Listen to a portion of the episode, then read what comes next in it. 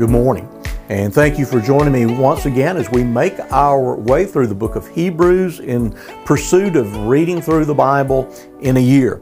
Uh, we are going to be looking at chapters 3 and 4 from the book of Hebrews today, and uh, if you've got a Bible and it's handy, it's convenient for you to do so, open your Bibles uh, to Hebrews chapter 3. Our emphasis today uh, will be in chapter 3, verses 7 through 18. Uh, the heading that begins chapter 3 in my particular particular Bible is the statement Jesus greater than Moses. Moses was a highly revered, one of the uh, two or three central figures to be found uh, in the Old Testament. And as great as Moses was, as revered as he was, as esteemed as he was, Jesus is greater than. Uh, Jesus has uh, inaugurated a better covenant. Uh, he is the one who has executed a, a greater and a permanent Exodus. And so Jesus is superior uh, to Moses, and then he speaks of what Jesus has accomplished as a greater rest, as a perfect rest. Salvation accomplished by Jesus Christ is far greater uh, than uh, the Israelites uh, taking, possessing uh, the promised land. And so, uh, chapter 4 uh, begins uh, this uh, series of warnings, or continues the series of, of warnings uh, related to, to persevering, to uh, continuing to trust in the Lord uh, Jesus Christ, and a warning against uh, sin and falling away uh, from the truth of the superiority of, of Christ. And then, as chapter 4 closes, begins to introduce this great theme of Jesus as our ultimate, final, and perfect high priest. So let's look at chapter 3 uh, verses 7 through 18. Therefore, as the Holy Spirit says, Today, if you hear his voice, do not harden your hearts as in the rebellion on the day of testing in the wilderness, where your fathers put me to the test and saw my works for forty years. Therefore, I was provoked with that generation and said, They always go astray in their heart, they have not known my ways. As I swore in my wrath, they shall not enter my rest. Take care, brothers, lest there be in any of you an evil, unbelieving heart, leading you to fall away from the living God. But exhort one another every day, as long it is, as it is called today, that none of you may be hardened by the deceitfulness of sin. For we have come to share in Christ if indeed we hold our original confidence firm to the end. As it is said, today, if you hear his voice, do not harden your hearts as in the rebellion. For who were those who heard and yet rebelled? Was it not all those who left Egypt led by Moses?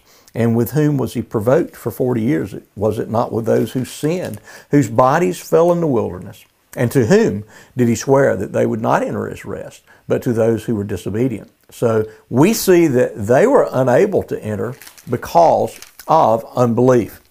Now, let me say at the outset as we begin, and we're going to look at these passages at least a couple of times uh, that deal uh, with uh, the doctrine of perseverance, uh, sometimes the, called the security of uh, the believer. And uh, it is my deepest conviction that the Bible teaches that those who are genuinely born again, those who have placed their faith in the Lord Jesus Christ, those who, who have repented of sin, uh, may never, can never lose that salvation. Uh, there's always been um, a, a, large segment of the Christian church uh, that uh, is loosely identified as various strands of Arminianism that teaches that you can be saved and through sin and unbelief you can lose that salvation. And uh, we certainly see a phenomenon uh, in the modern church of those who say they believe in the Lord Jesus Christ, they profess Christ, they go through baptism and maybe are active in churches for a while, but yet they fall away from actively practicing their faith. And so we're left to look at them and I, I, think it's very dangerous to assume because they have professed their faith uh, in Christ that they are indeed born again. Uh, it's dangerous also to pronounce judgment in that that judgment has not been entrusted to us. We do not know the hearts of any individuals. But I would argue that the weight of the evidence found throughout the New Testament is that those that quit giving evidence of their salvation by the outworking of that salvation in obedience to Christ uh, should never presume uh, that they are indeed uh, genuinely saved. And so, uh, this author, the author of Hebrews, like Paul does in 1 Corinthians 10, appeals to the history of Israel, to the, to the wilderness generation, and how yes, they left Egypt. They were uh, uh, delivered from their bondage, but yet because of their rebellion and unbelief, they never received that which was promised. And I would say that the Exodus is primarily a picture of salvation, but not actual salvation. It's only something that's meant to foreshadow uh, the genuine deliverance uh, from sin accomplished in the Lord Jesus Christ. And so uh, we must complete. We must continue the journey of faith and we uh, must persevere to the end to attain that which we have sought in our salvation, that which Jesus has accomplished for us in His work on the cross. And so the admonition is to take care.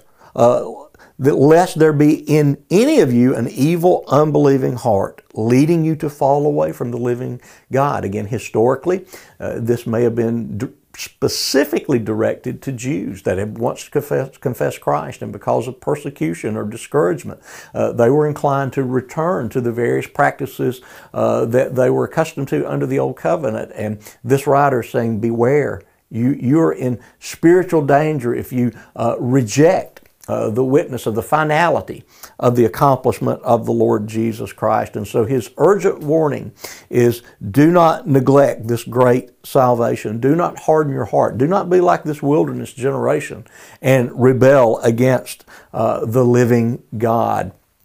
Continue in faith, which expresses itself in faithfulness uh, to uh, the Lord Jesus Christ. Those are difficult words for us to hear as we have many friends and many family members that have once professed Christ, but yet uh, at this particular moment in time, uh, they uh, may not look like they may not even confess any longer that they're indeed uh, Christians. And so uh, we need to be uh, careful that we would needlessly assure them or foolishly assure them that indeed they're saved because of some memory or testimony to a past experience.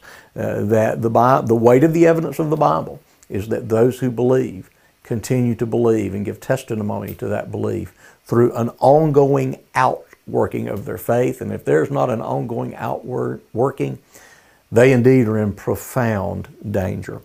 So I pray that this is a blessing to your day, and we'll look forward to seeing you once again tomorrow.